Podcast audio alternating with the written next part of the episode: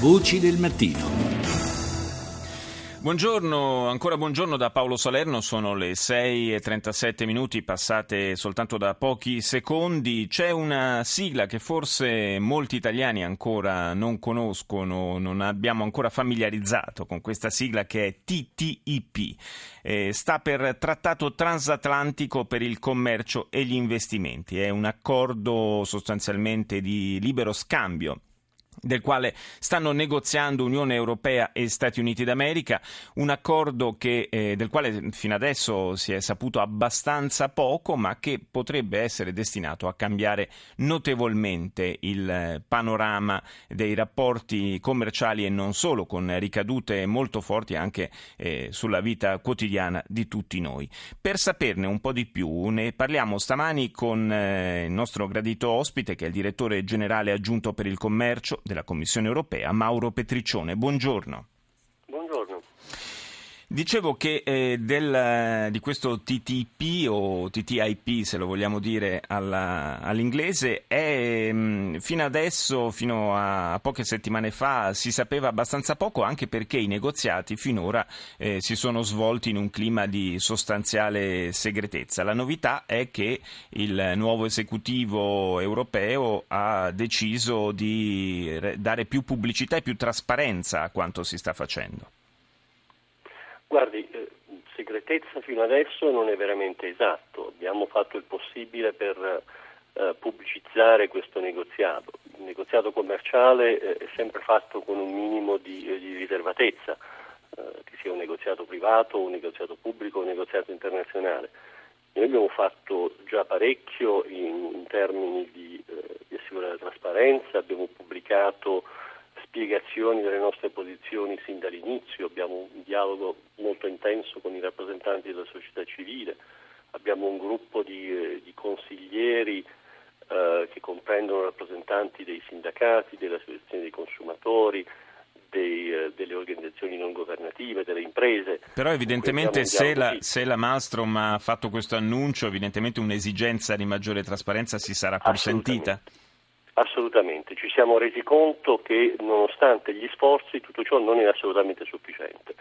È chiaro, cioè, siamo rimasti un, un, po' sorpresi, ma è chiaro che eh, la dimensione di questo accordo, vista l'importanza della relazione con gli Stati Uniti, eh, ha attirato molta più attenzione, il pubblico chiaramente vuole molta più trasparenza, vuole sapere molto di più e la Commissione ha deciso che eh, dobbiamo assolutamente rispondere a questa esigenza. Sì, le dico che per esperienza personale che prima dell'estate io ho fatto così un po' un giro su internet per eh, cercare di, di, di capire un po' di più di questa trattativa e eh, le confesso che non c'era tantissimo in circolazione sulla rete, eh, devo, dire, devo, dire, la verità. E forse anche per, un, per una qualche distrazione eh, da parte della, diciamo, dell'opinione pubblica, eh, per carità, non, non dico che fosse tutto tutta responsabilità eh, vostra, però certamente eh, c'era poca consapevolezza di quanto si sta facendo e come dicevo in apertura invece è una, è una trattativa eh, che può, è stata definita strategica, ma insomma è, è davvero forse eh, epocale.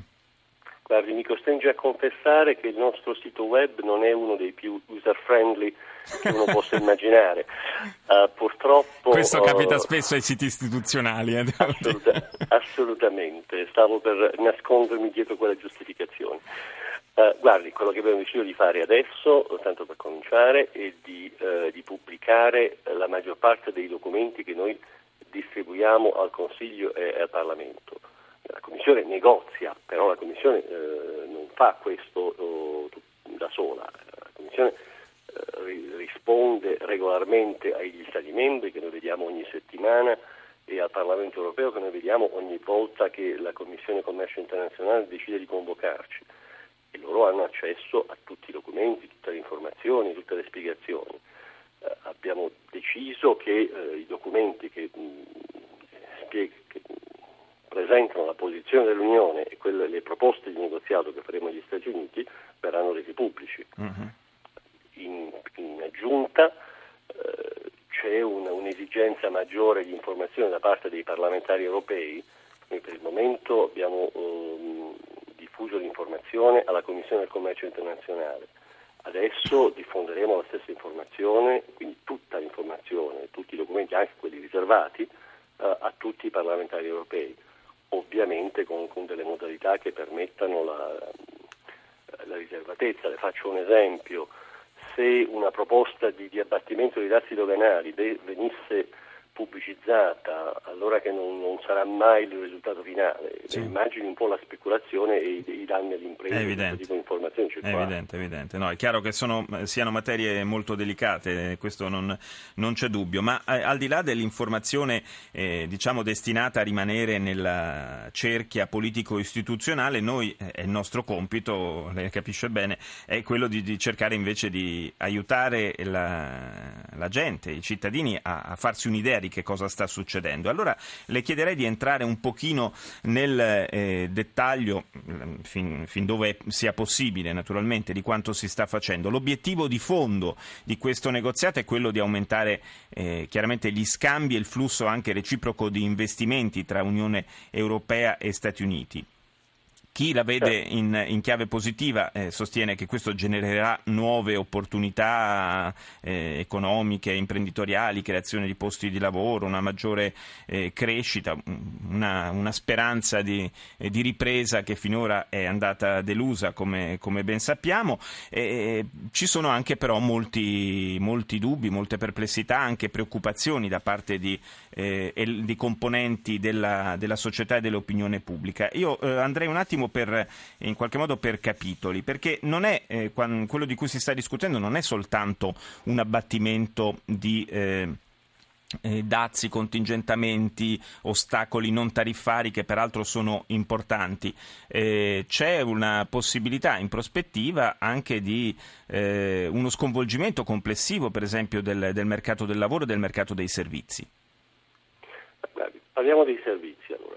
Cominciamo per esempio. Sì, che è un tema particolarmente delicato quello. Cominciamo di nuovo dalla, dalla trasparenza. Quello che noi faremo, pubblicheremo la proposta che noi abbiamo fatto agli Stati Uniti sulla liberalizzazione dei servizi, perché eh, l'Europa è un, è un, continente di paesi sofisticati, altamente sviluppati, così sono gli Stati Uniti, l'industria dei servizi. Eh, costituisce la parte principale della, della, nostra economia, tra l'altro una parte anche un, un, po' troppo importante, visto che la nuova Commissione si propone di, di riportare la, la, l'industria manifatturiera un po' più in alto nel, nella composizione de, dell'economia europea.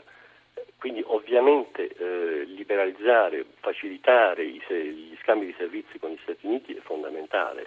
Faccio un esempio, abbiamo dei, dei fornitori di servizi che sono estremamente competitivi, servizi ambientali, servizi di ingegneria, infrastrutture, strade, Uh, ci metta un po', un po', quello che vuole. Beh, quello, che, parte, quello che, preoccupa caso. un pochino è, ovviamente non, tanto, non, sono tanto i servizi in senso lato, ma eh, i servizi diciamo, che eh, noi siamo abituati a ricevere dal, dal comparto pubblico. C'è qualcuno che dice eh, potrebbe essere una, una, crepa che si apre anche nel, eh, nel sistema di welfare, perché anche la sanità potrebbe in un modo o nell'altro, ad esempio, finire in questo mercato quello che pubblicheremo nella nostra proposta. Le posso assicurare che non solo non c'è nessuna intenzione, ma non c'è nessuna possibilità che la Commissione proponga agli Stati Uniti o accetti, mm. se mai gli Stati Uniti lo proponessero, il che le assicuro non è, non è veramente possibile, una liberalizzazione dei servizi pubblici, né c'è una, un tentativo di armonizzare la definizione dei servizi pubblici. Quale, quale servizio venga fornito dallo Stato, da un'autorità pubblica ai cittadini, eh, lo decidiamo noi, eh, così come lo decidono gli Stati Uniti nel loro territorio. C'è un accordo chiarissimo di rispettare le scelte di, di, di ciascuno. C'è un altro settore molto delicato e molto sensibile per noi europei, tanto più per noi italiani, è quello del, del mercato alimentare. Eh, ci sono delle norme molto stringenti in, in Europa e in Italia.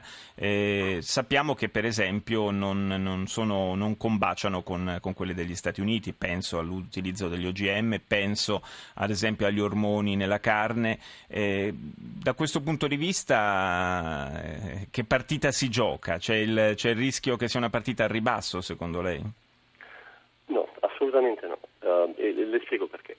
Uh, la discussione sulle norme di prodotto, sulla qualità, la, la sicurezza dei prodotti è importante.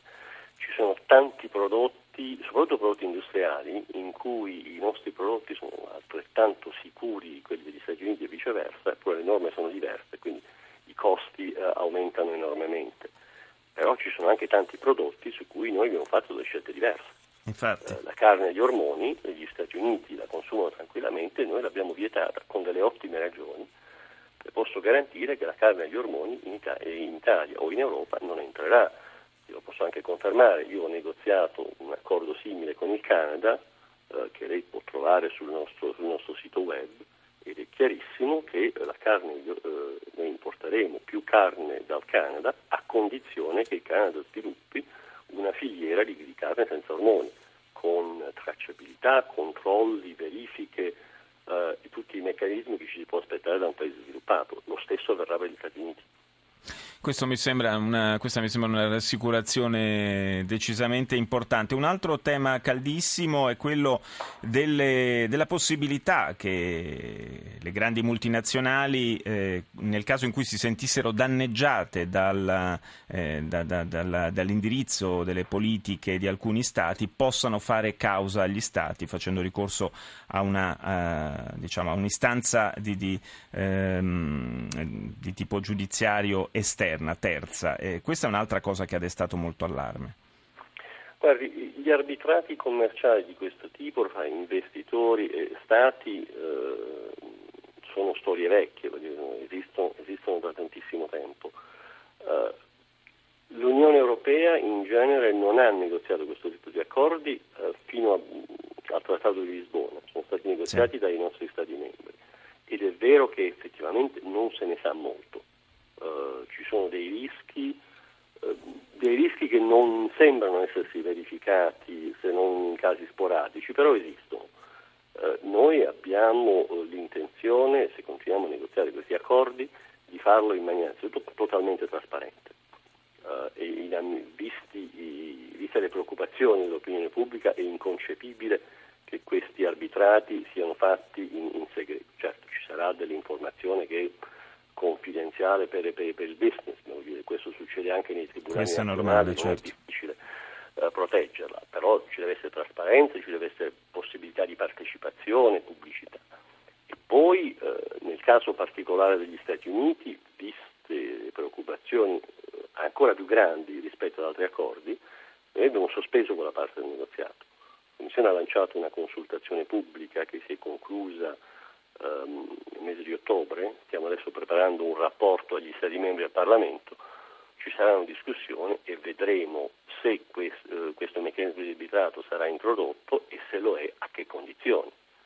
Noi partiamo dal principio che uh, in tanti paesi e negli Stati Uniti soprattutto a livello locale uh, l'arbitrato è un meccanismo utile.